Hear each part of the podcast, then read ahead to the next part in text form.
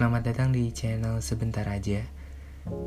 Di sini seperti yang kita tahu, kita bakal baca buku sebentar aja, nggak banyak kok. Iya, gue Fadil, dan kali ini kita di episode pertama di buku geologi. Ya, kedengaran berat ya, tapi isinya mungkin ya, karena gue juga belum baca gitu ya. Mungkin ringan gitu. Dan subjudulnya Menggali Ilmu Mengikat Persahabatan. Sebelumnya kita mau komitmennya dulu ya. Dalam membaca buku, menurut saya itu nggak perlu buru-buru ya, karena kita perlu menikmati setiap bacaannya. Dan menurut saya, semakin berat buku, semakin lama kita memahaminya kayak gitu. Ini nggak perlu dipercepat kayak gitu, seadanya aja. Oke, kita mulai dibuka bukunya. Penulisnya alumni Teknik Geologi UGM. Oke, di belakang di sini kalau saya ada 6 penulis ya. Salah satunya Bapak Abdi Suprayitno. Di sini banyak banget ya. Penulisnya maaf gak disebutin.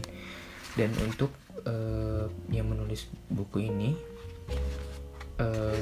mungkin saya salah cara berbicaranya atau kayak gimana, sebelumnya mohon maaf kayak gitu.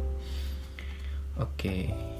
Dalam 5 menit ke depan saya bakal nemenin kalian membaca.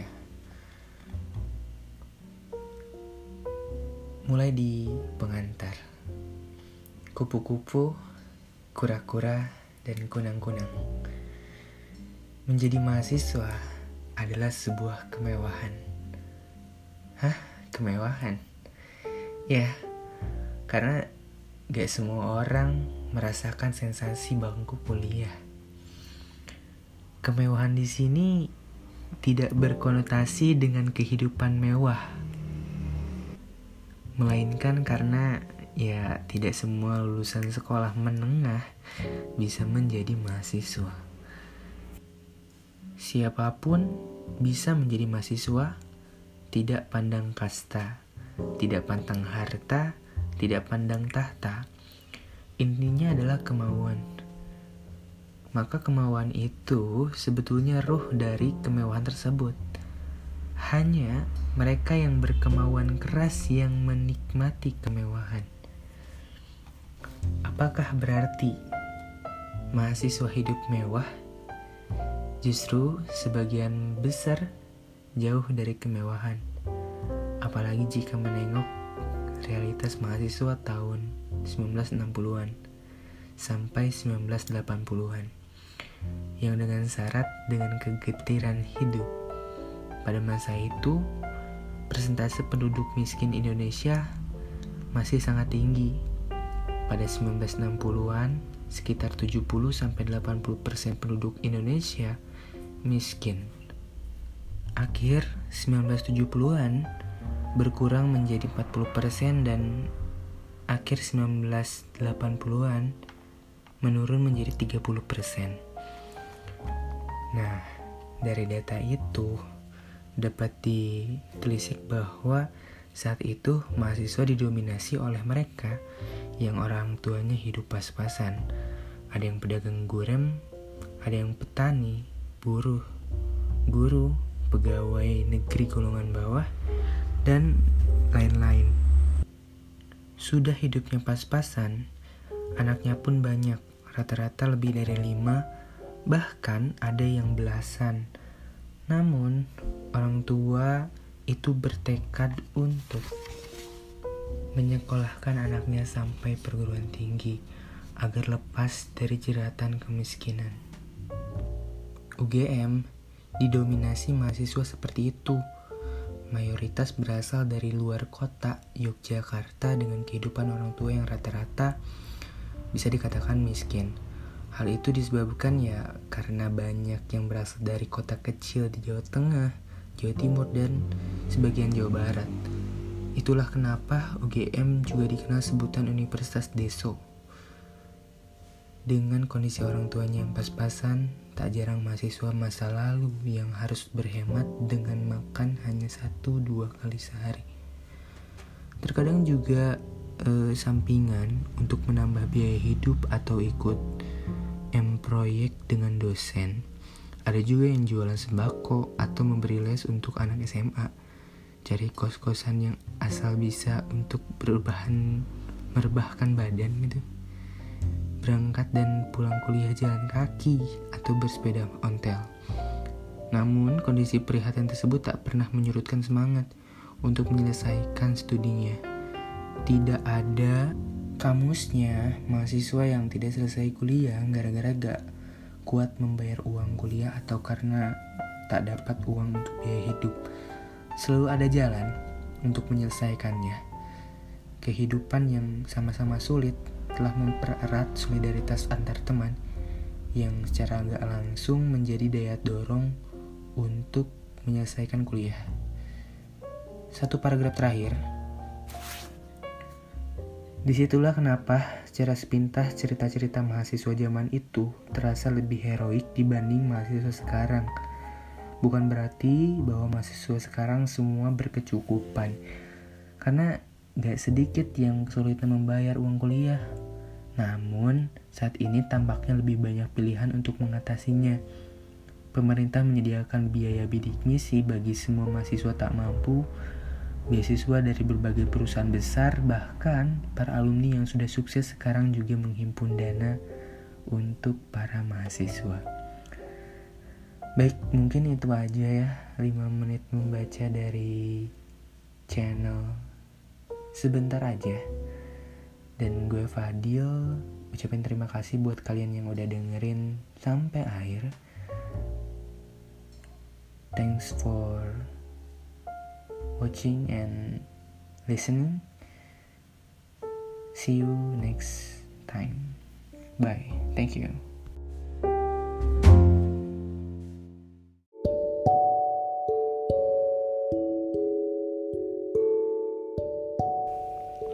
Halo, balik lagi sama aku Fadil di podcast Sebentar Aja.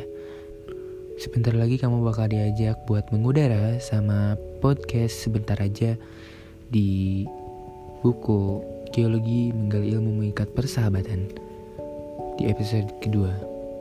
Oke, buat kalian yang belum nonton episode pertama, silakan buat nonton dulu episode pertama. Langsung aja kali ya, biar gak lama. Oke. Barangkali yang sekarang menjadi menyesakkan adalah kesenjangan antara mahasiswa.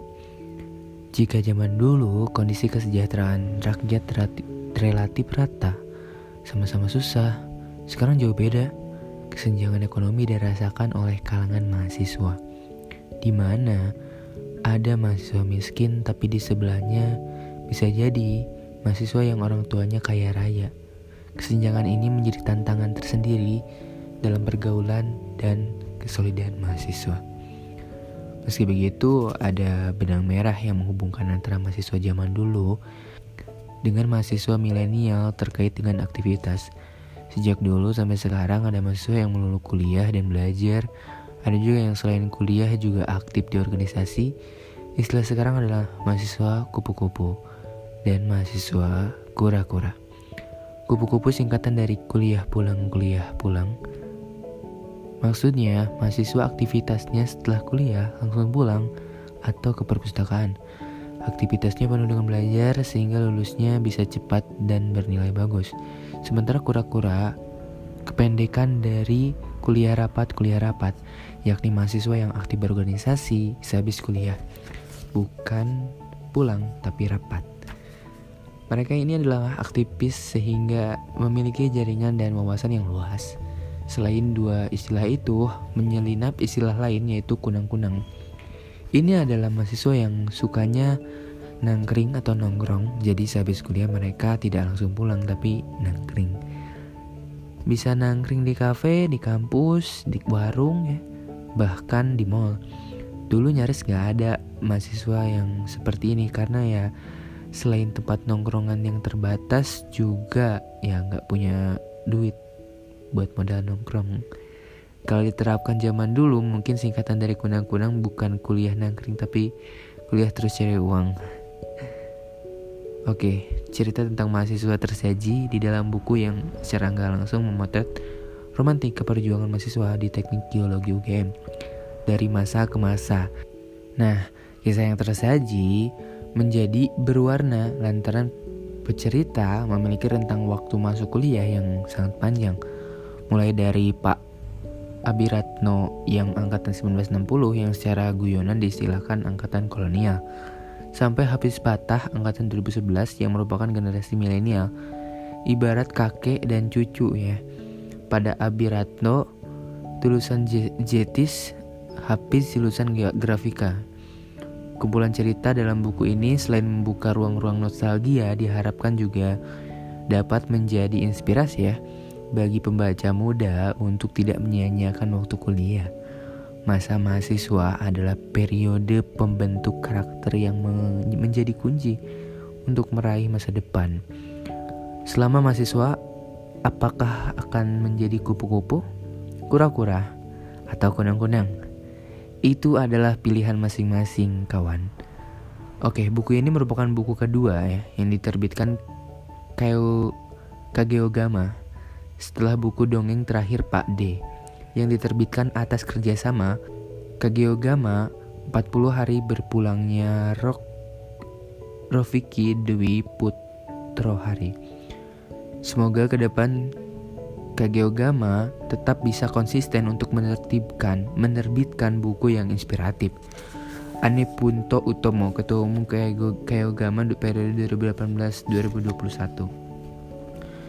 Oke, mungkin ini sudah selesai ya kata pengantarnya. Kita lanjut ya sedikit ke bagian isi di buku ini. Catatan, tadi ada catatan tapi saya dilewat ya. Bukan gak penting, tapi saya pengen tahu isinya tuh kayak gimana. Kita masuk di bab 1 ya, sebongkah kisah, itu judulnya. Kalau kita dengar sebongkah kan biasanya bumi ya sebongkah gitu. Di sini juga gambarnya bumi sih. Oke. Naked ing Rawa Jombor. Apa itu? Heru Hendrayana. One upon time. Ini mungkin paragraf terakhir ya. One upon time ing Ngayogyakarta 40 tahun yang lalu. Pada suatu pagi hari yang dingin, haha, muda, seorang mahasiswa bagian teknik geologi Fakultas Teknik UGM dengan penuh semangat berangkat ke kampus di Jetis, membawa ransel dan tas berisi perlengkapan selama 1 bulan di lapangan. Setibanya di kampus, terlihat adanya 2 bus raker dan 2 kol kampus legendaris yang dilengkapi dengan spanduk bertuliskan Kuliah Lapangan 1 Bayat 1980. Oke, mungkin itu aja guys ya yang bisa aku bacakan untuk hari ini. Dan terima kasih udah menonton, dan see you next video tiap hari Selasa dan Kamis ya. Stay tune di channel ini. Oke, oh iya, kemarin belum diceritain ya, kalau buku ini adalah hadiah ya dari para tim ini ya, karena aku ikut webinar waktu itu dan di hadiahi ini. Oke, itu aja ya. Thank you for listening. See you next podcast.